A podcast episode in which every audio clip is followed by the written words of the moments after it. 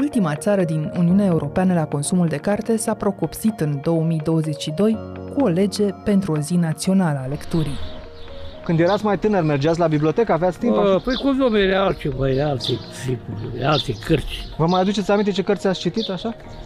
Capra cu trăiești, cei trei muștafiri, la prima celebrare, pe 15 februarie, parlamentarii s-au strâns în aule, iar primari cu banderole tricolore au luat școlile la pas. La ordin de ministru, elevii au deschis la oră fixă cărți aduse de acasă, iar rețelele sociale au consfințit solemn înclinația profesorului român pentru cosmetizarea realității. Clasa a 3-a B citește.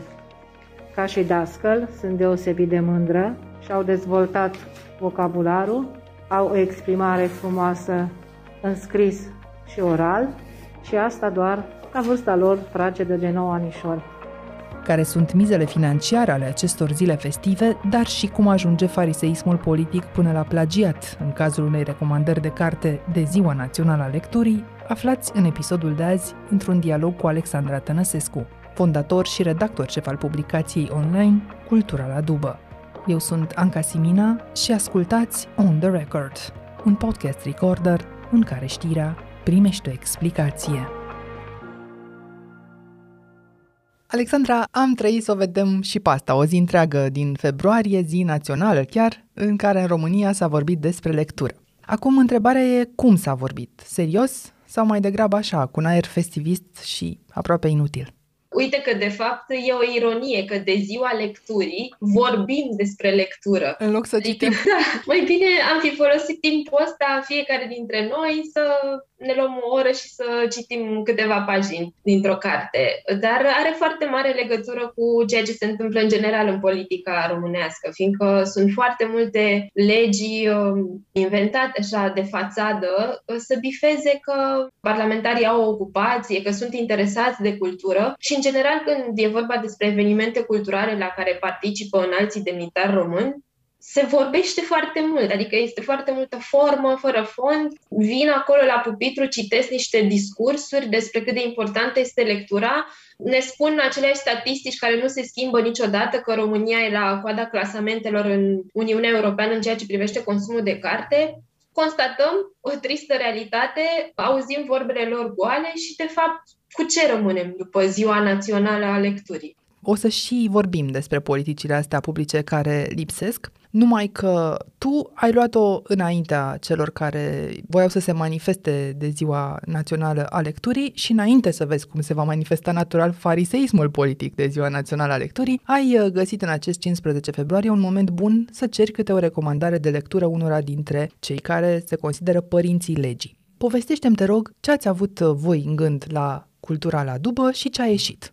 Ne-am gândit ce ar fi să îi întrebăm chiar pe cei care au decis să existe o zi a lecturii, care este relația lor cu cititul. Prima dată ne-am gândit la Ministrul Culturii, dar am zis nu este suficient, hai să întrebăm și pe ceilalți. Pe premier, președinte, președintele Camerei Deputaților și cel al Senatului, să întrebăm și pe primar, că și ei sunt importanți și, evident, am încercat să luăm uh, oameni politici de la toate partidele, fără să favorizăm pe cineva. Și am trimis această rugăminte de a ne recomanda o carte pe care ei au citit-o și le-a plăcut. Și să ne spună de ce. Nu le-am impus să fie ultima carte citită, nu i-am um, urmărit cu microfoanele prin Parlament, că am văzut că mulți au zis, păi dacă le puneați microfonul în gură, sigur n-ar fi știut să facă rezumatul cărții. Dar scopul nostru nu a fost să îi ridiculizăm și să îi facem de râs, fiindcă, nu știu, poate și noi am fi confuzi dacă ne-ar opri cineva și ne-ar pune un microfon în gură și ne-ar întreba care e ultima carte citită zi despre ce era. Știm, din păcate, că foarte mulți politicieni români sunt inculți, nu trebuie să demonstrăm noi asta, dar le-am dat ocazia să se asocieze într-adevăr cu un titlu de carte reprezentativ pentru ei și mi se pare că alegerile pe care le-au făcut au fost foarte interesante. Până să ajungem acolo, câți au răspuns și câți au ignorat complet ideea voastră? Am contactat 23 de politicieni, majoritatea de la vârful partidelor politice. Ne-au răspuns 11, nu ne-au răspuns Ministrul Culturii și Ministrul Educației. A fost și cineva care să fi răspuns explicit nu mulțumesc, am multe alte treburi importante pentru țară. Nu, am primit celebra mi-au dat cu sine. Aha. Deci ați trimis da. pe WhatsApp cele mai multe dintre Da, cele mai multe au fost pe WhatsApp, da. Fiindcă din experiență am văzut că politicienii sunt foarte activi pe WhatsApp, adică e mai greu să-i prinzi la telefon, fiindcă sunt tot timpul în ședințe, dar de multe ori vedeți la știrile TV că stau și butonează telefoanele, se plictisesc când sunt în plen și ei stau pe WhatsApp. E adevărat că eu, în mulți ani în care am urmărit Parlamentul României, am văzut un singur parlamentar cu cartea pe masă, constant. Se numește Toader Paleologu, nu mai e de mult uh, deputat în Parlamentul României. Sunt și alții care au cărți în servietă, sunt mulți alți oameni care citesc, dar oameni care în plen să scoată o carte și nu un telefon, într-adevăr, foarte puțini. Așadar, au văzut unii mesajele, dar n-au răspuns, alții v-au și răspuns. Înainte să vedem ce recomandări fac politicienii, hai să ne oprim la cei care nu v-au răspuns. L-ai menționat pe ministrul uh, educației, pe Sorin Câmpeanu, l-ai menționat de asemenea pe Lucian Romașcanu, ministrul culturii, dar e pe lista asta primul și poate cel mai important politician, președintele Iohannis, semnatarul final al acestei legi și omul care a anunțat-o cu pompă acum o lună de ziua culturii. Ai vreun indiciu legat de dezinteresul de la Cotroceni pentru întrebarea ta? Ce carte ne-ați recomandat dumneavoastră, domnule președinte? Colega mea, Mălina Gându, împreună cu ea am făcut acest material, a scris un mail uh, din partea culturală după către administrația prezidențială, însă din păcate nu am primit niciun răspuns. Din păcate, mai ales că vorbim despre un profesor și un om care aproape la toate discursurile publice vorbește despre importanța educației și, bineînțeles, are acest program România Educată. Dacă țin cont de faptul că premierul a răspuns, poate un consilier de la Cotrocen ar fi avut timp să ne răspundă, că până la urmă pentru asta există și consilieri. Dar, indiferent de nume, cum ai înțeles tu acest refuz al oricărui om politic de a alege o carte și a-și asuma public două fraze despre ea? De ce să refuzi asta? Cred că a fost un refuz conștient, nu vreau, și mai degrabă indiferență. Adică nu contează, de fapt. Cultura la dubă nu este un nume ales întâmplător pentru publicația noastră. A fost acel moment celebru de acum 10 ani din piața universității, când uh, aveau loc niște proteste veniseră ultra și din galerii și au fost niște incidente între ei și jandarmi și doi băieți tineri filmau cu telefonul niște abuzuri ale jandarmilor și un jandarm i-a oprit i-a întrebat cine sunteți voi, ce vreți, ce faceți aici și un băiat a zis, suntem de la site-ul de cultură. Suntem site de cultură, am stat să filmăm. site de cultură? Luați site-ul de cultură și băgați-l în dubul. Și atunci, într-o țară în care cultura este la dubă, e foarte greu să-i faci pe politicieni să-ți răspundă la o întrebare pe care, nu știu, poate ei o consideră puerilă sau că nu contează, de fapt. Putem să fim de acord că, până la urmă, politica este reflexia societății. Hai să vedem Ei. însă și ce au făcut aceiași politicieni pe 15 februarie sau pentru această zi. Sorin Câmpeanu a dat un ordin și o să citez acum din acest ordin. Am decis în calitate de ministru al educației ca marți 15 februarie 2022 în toate școlile programul să se modifice astfel încât, indiferent de disciplina prevăzută în orar, la ora 11 și la ora 14 învățătorul sau profesorul să organizeze la clasa unde este prezent activități de lectură la care să participe toți preșcolarii și elevii. În prealabil, personalul didactic va recomanda tuturor să aducă o carte preferată sau să împrumute de la biblioteca școlară o carte și timp de 15 minute să citească fie individual, fie în grupuri mici de lucru. Obiectivul activității este de a promova lectura lectura ca obicei cotidian, fără a presupune discutarea fragmentelor citite sau realizarea unei analize pe text. Și am încheiat citatul. Nu e o fisură de logică aici, Alexandra? Adică scopul lecturii nu e tocmai înțelegerea textului pentru a-l putea dezbate apoi? Exact și oricum tot acest comunicat sună ca o directivă din perioada comunistă când orele începeau cu intonarea imnului sau când copiii trebuia să iasă să planteze floricele în curtea școlii sau să facă muncă la câmp. Sigur, în teorie, inițiativa, să zicem că ar putea fi bună și că elevii ar fi atrași dacă ar exista această zi specială dedicată lecturii. Dar, în primul rând, lectura cred că e ceva ce ține de intimitate da, există cluburi de lectură unde oamenii se întâlnesc o dată pe lună și dezbat, exact cum ai spus și tu, o carte pe care au citit-o de comun acord, dar în general noi citim, nu știu, noapte înainte de culcare, în pat, când găsim acea liniște interioară necesară lecturii și înțelegerii lecturii Au fost niște evenimente organizate de Muzeul Național al Literaturii Române, cu mari actori care au mers în școli sau pe Zoom, le-au citit elevilor diverse texte. Energie fabuloasă, putem să începem, căci, uh, din câte înțeleg, suntem în direct. O să încep cu o poveste care m-a înduioșat foarte tare. Am un mare respect pentru Maya Morgenstern, care e o actriță extraordinară, a câștigat premiul Academiei Europene, dar uh, mă întreb ce impact are prezența ei în fața unor copii de școală generală care au alți idoli, nu se raportează la acești mari artiști români așa cum se raportează generația părinților lor. Aceste ore, aceste trei ore impuse, dedicate lecturii, nu cred că schimbă ceva în profunzime și când mă refer la în profunzime, vorbesc în primul rând de infrastructură și accesul copiilor din România la educație și la cultură. 40% din populația României locuiește în mediul rural, unde nu există teatre cinematografe, biblioteci școlare mai există, dar au aceleași cărți vechi, prăfuite, frații Șderi, Baltagul și așa mai departe, amintiri din copilărie. Copiii de acolo nu au acces la cărțile frumoase, colorate, cu ilustrații, și atunci e foarte greu să-i atragi către lectură. Deci tot acest univers al lecturii ar trebui reconstruit în România. Mm, dacă vor să avem o zi a lecturii, ar trebui, nu știu, să inaugureze în satele din România niște biblioteci dotate cu cărți noi, frumoase, diverse, cu literatură străină. Sau să financeze niște librării, dacă nu în uh, satele României, măcar în orașele mici din apropierea acestor sate. Exact. Și mai e ceva foarte important. De fiecare dată când am făcut un material despre consumul de carte la români și în special în rândul copiilor, fiindcă asta e ideea, dacă generațiile părinților sunt deja pierdute, noi să zicem, cred că la 34-35 de ani, dacă nu ai plăcerea de a citi, e foarte greu să, să mai stârnească cineva această plăcere. Și atunci miza sunt generațiile care vin, cum le încurajăm pe ele să citească. Și toți, absolut toți specialiști în educație, toți psihologii spun că doar prin exemplu putem să-i determinăm pe cei mici să citească. Dacă un copil locuiește într-o familie în care mama și tata se uită pe Netflix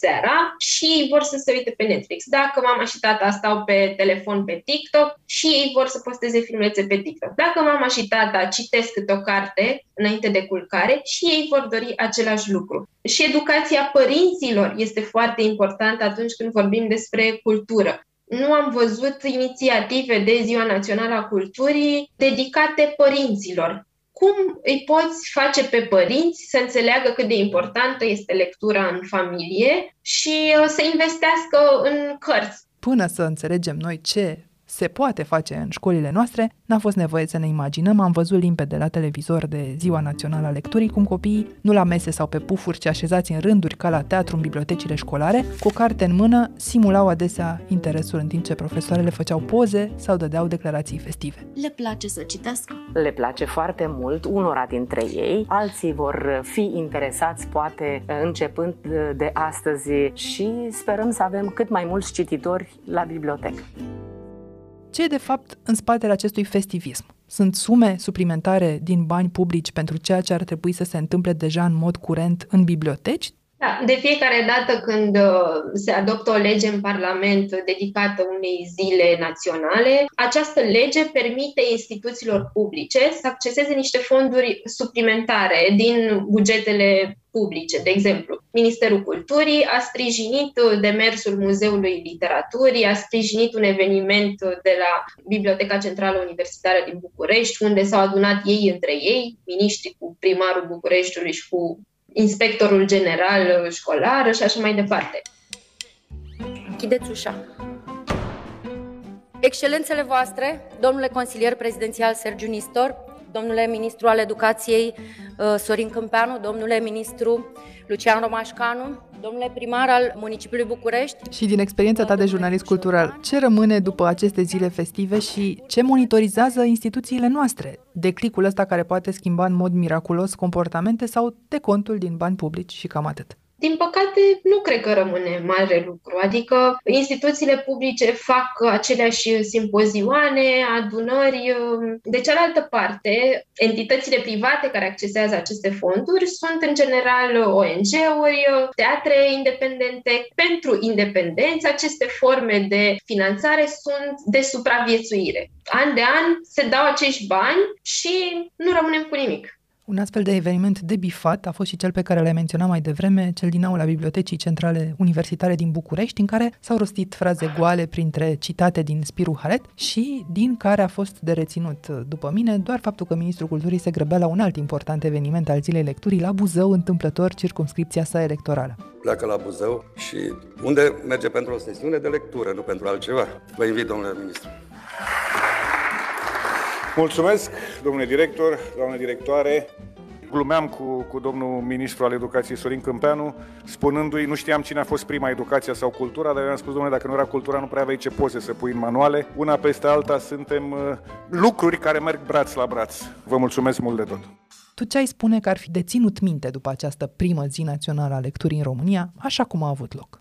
Mi se pare foarte interesantă și reacția noastră a publicului la ceea ce s-a întâmplat și mă întorc puțin la articolul nostru în care am arătat recomandările de carte primite de la politicieni români și faptul că oamenii nu au crezut că politicienii au citit acele cărți arată, de fapt, relația noastră cu politica românească, că noi nu mai avem încredere în nimic din ce spun acești oameni nici măcar în faptul că ei au citit o carte. Și reacția noastră la această zi este similară și cu reacția politicienilor, fiindcă suntem noi românii la fel de superficiali ca ei. În entuziasmul cu care și-au trimis recomandările de carte, nu toți politicienii și-au găsit însă și propriile cuvinte. În a doua parte a episodului de azi, îl confruntăm pe unul dintre foștii miniștri ai culturii cu textul plagiat de pe coperta a patra a cărții alese. Revenim în câteva momente, tot cu Alexandra Tănăsescu. Rămâneți cu noi! Cum ar fi să afli că strămoșii tăi au fost vânduți, dați de pomană sau lăsați moștenire? Ascultă Obiciul Pământului, un podcast dor despre 500 de ani de sclavie în țările române.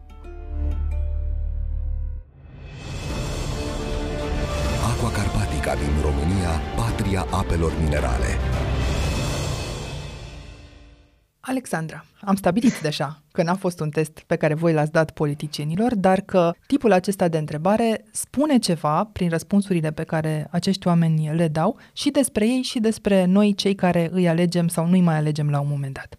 Și hai să-i luăm în serios dacă publicul larg în general i-a ironizat. Ai găsit pe lista celor 11 recomandări primite un volum care să-ți stârnească interesul?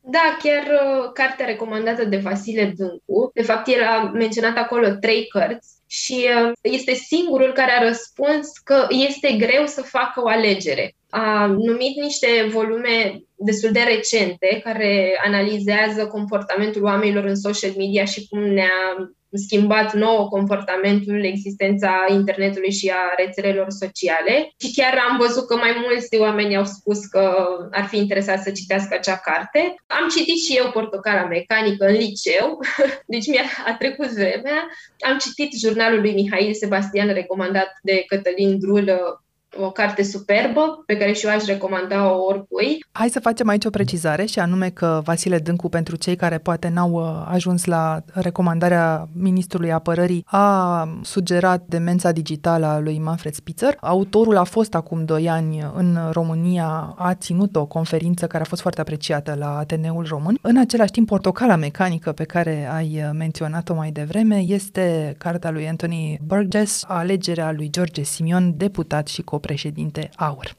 Da, această alegere a fost, cred că, cel mai mult comentată în social media, am văzut. Cei mai mulți au râs și n-au crezut că George Simion ar fi citit vreodată Portocala Mecanică, însă eu cred că a citit-o și pot să vă dau și un context. George Simion a făcut parte din galeria de fotbal a Stelei și cred că avea și o grupare care reprezenta Naționala României, fiindcă tot timpul a avut această înclinație naționalistă. Și în acea perioadă, eu țin minte că eram, cred că la finalul liceului sau începutul facultății și Portocalia Mecanică era un titlu foarte cool. Iar printre băieții de galerie ultra și era de asemenea un titlu foarte popular, de asemenea filmul lui Kubrick era popular și eu, la rândul meu, am fost surprinsă și mă așteptam uh, să recomande ceva despre istoria românilor sau ceva scris de un uh, clasic român al literaturii, dar pot să spun că George Simeon a oferit acest răspuns pe loc, adică nu este un răspuns trimis de un consilier, a răspuns instant pe WhatsApp. Și răspunsul a fost foarte scurt, nu este un text elaborat ca la Marcel Ciolacu sau la Nicolae Ciucă, unde da, răspunsurile au venit prin consilieri, și la mulți dintre ei am putut vedea că alegerile au fost făcute pe loc și chiar au citit cărțile respective. La alții, da, au fost la mijloc consilierii, însă sunt convinsă că au ales de comun acord acele titluri, fiindcă oricând exista posibilitatea ca ulterior Marcel Ciolacu să fie oprit în Parlament și să fie întrebat de Homo Deus al lui Harari sau Nicolae Ciucă să fie întrebat de cartea pe care a recomandat-o. Dar uh, alegerile făcute de ei arată și cât de des citesc acești oameni. Adică dacă ți se cere să recomanzi o carte și tu alegi o carte pe care ai citit-o în liceu, e clar că nu ai mai citit ceva de cam mult timp cu riscul de a fi cârcotașă, trebuie să fac și o observație aici, și anume că sunt uh, politicieni uh, care n-au mai făcut nici măcar efortul de a ajunge la coperta a patra ca să recomande o carte, un efort pe care îl făceau atunci când candidau și noi întrebam asta, simțeam cum de la momentul uh, în care punea întrebarea până la momentul răspunsului,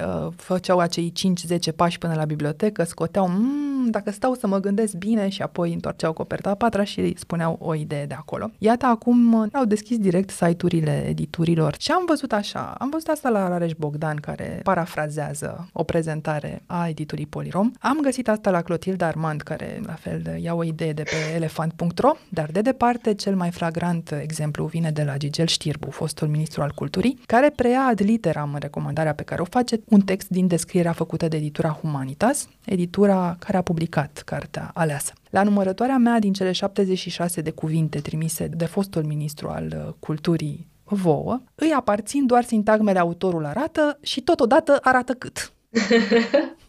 păi hai să-i luăm pe rând. Rareș Bogdan, aici e un caz special, fiindcă noi i-am cerut uh, recomandarea de carte și el ne-a trimis link cu o postare a sa făcută pe pagina de Instagram cu o zi înainte ca noi să-i scriem. Are cartea în casă, asta cel puțin uh, putem să știm și scrie acolo, chiar vă recomand cu căldură, cu tărie. Iar cu Clotilde Armand uh, a fost chiar amuzant că ne-a trimis pe lângă argumentația alegerii făcute o poză cu cartea respectivă în varianta în engleză și cu autograf de la Kasparov care îi urează să realizeze tot ce și-a propus în politică sau ceva de genul ăsta. Deci a vrut să ne arate și că are cartea în casă. Iar uh, Gigel Știrbu mi-a răspuns instant uh, pe WhatsApp, a făcut acea recomandare de titlu, după care am întrebat de ce, puteți să ne spuneți de ce v-a plăcut cartea și a revenit cu acel paragraf uh, destul de repede, în câteva minute, dar e posibil ca la mijloc să fi fost un search și pe Google și copy-paste. Aș propune chiar să-i dau un telefon acum domnului Gigel Știrbu, poate ne explică de ce această alegere. Alo? Alo, bună ziua, domnule deputat. Anca Simina sunt uh, de la Recorder. Uh, vă deranjez o clipă, dacă se poate. Sunt Sărmâna, uh, vă rog. cu Alexandra Tănăsescu de la Cultura la Dubă într-o mhm. discuție uh-huh. pentru podcastul Recorder și vorbeam despre recomandările de lectură făcute de politicieni de Ziua Națională a Lecturii. Dumneavoastră ați ales un volum foarte interesant și minuțios documentat al istoricului Oliver Jens Schmidt, Balcanii în secolul al XX-lea, o istorie post-imperială. M-ați putea spune ce v-a făcut să apreciați această carte? După părerea mea, este o operă extrem de, de bine documentată. De fapt, este, putem spune că este o, o lucrare care marchează efectiv sau punctează, mai bine zis, efectiv toate aceste aspecte care au urmat Marelui, Marelui Război. Cum într-o perioadă extrem de scurtă uh, imperiile au căzut, uh, dând naștere unor multitudine de state, unui conglomerat toate aceste lucruri au stat la baza Europei de astăzi. Scrieți, de altfel, în recomandarea pe care o faceți, Oliver Jens Schmidt este un reputat cercetător al spațiului din sud-estul Europei. Da, Balcanii da, da. sunt un spațiu definit prin realități etnice și religioase extrem de complexe, realități create Corect. și menținute de imperii timp de secole, prin structuri care păreau da. abolite da. odată cu sfârșitul Marelui Război. Am citat corect? E fraza dumneavoastră? Poftiți? Am citat corect? E fraza dumneavoastră?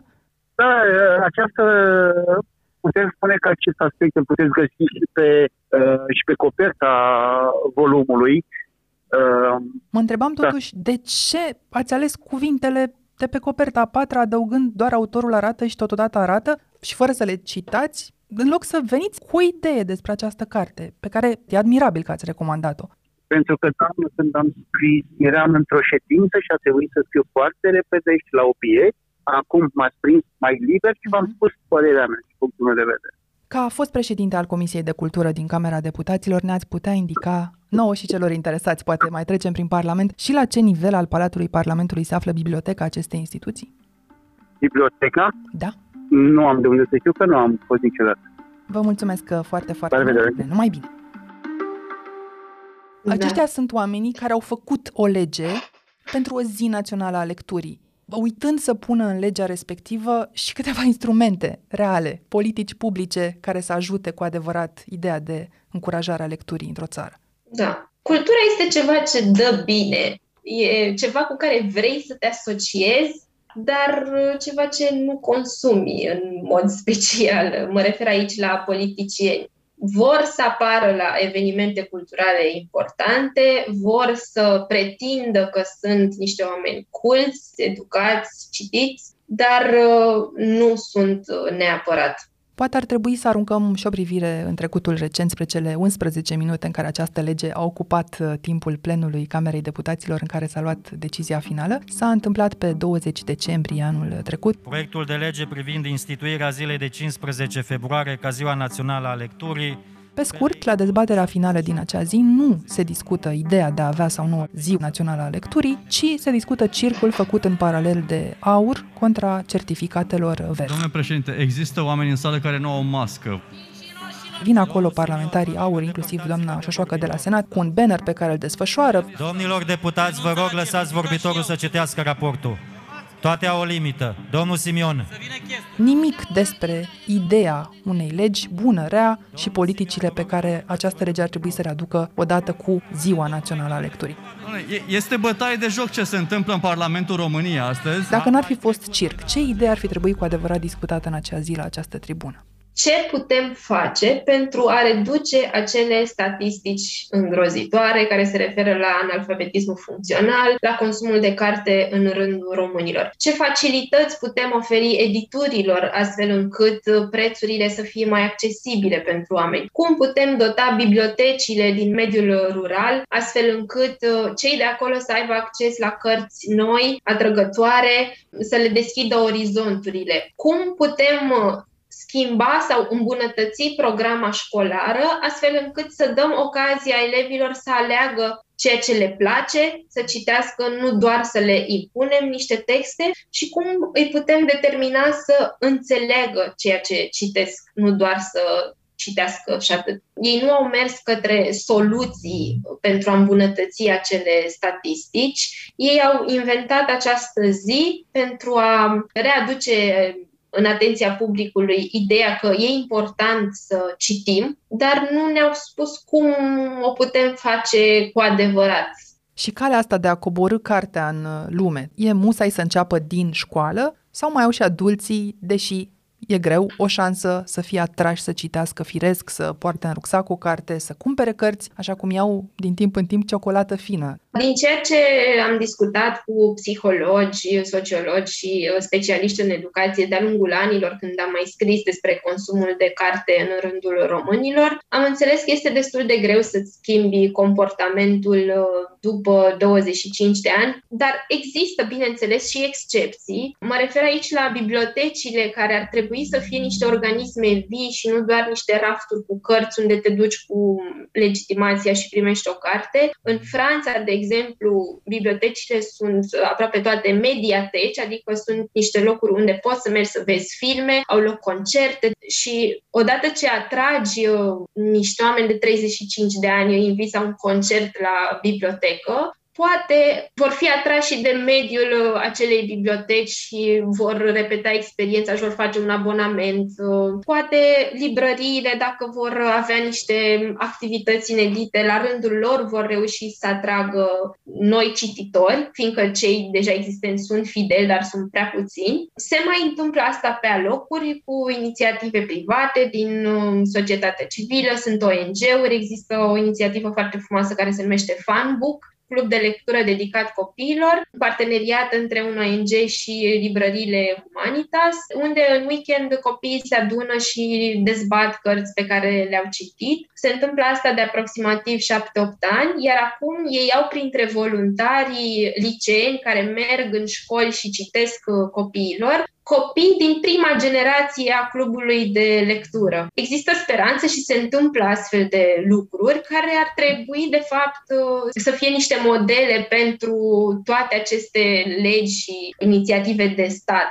Rezumând, ne putem, dacă vrem, și amăgi cu festivismul uh, unei zile naționale a lecturii, putem merge și să ajutăm inițiative, poate locale, poate nu atât de vizibile, dar uh, care schimbă ceva în viețile oamenilor, apropo de plăcerea lecturii, dar e până la urmă sau nu o idee proastă să ai o zi națională a lecturii într-o țară?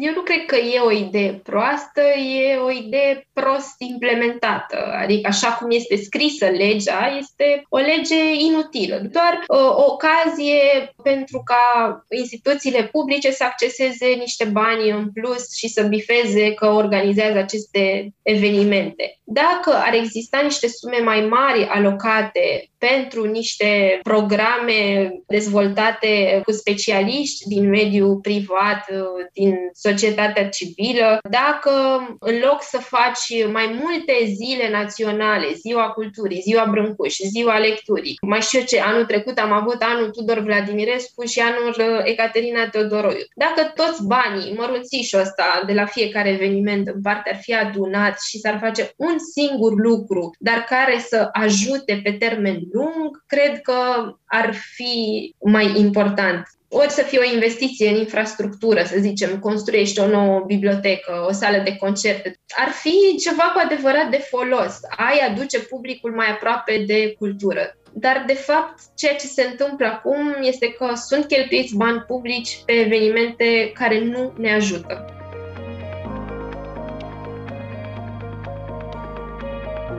Ați ascultat On The Record, un podcast săptămânal produs de Recorder și susținut de Banca Transilvania. Dacă informațiile v-au fost utile, ne-ar bucura să trimiteți acest episod către un prieten. Suntem pe orice aplicație de podcast și pe canalul dedicat de YouTube, iar ca să nu ratați niciun episod, nu uitați să dați subscribe. Vă recomandăm să ascultați și podcastul BT Talks, disponibil pe bancatransilvania.ro podcast. On The Record are ca editori pe Cristian Delcea și pe Mihai Voinea. Eu sunt Anca Simina și mă găsiți pe anca.simina.arondrecorder.ro Ne reauzim vinerea viitoare!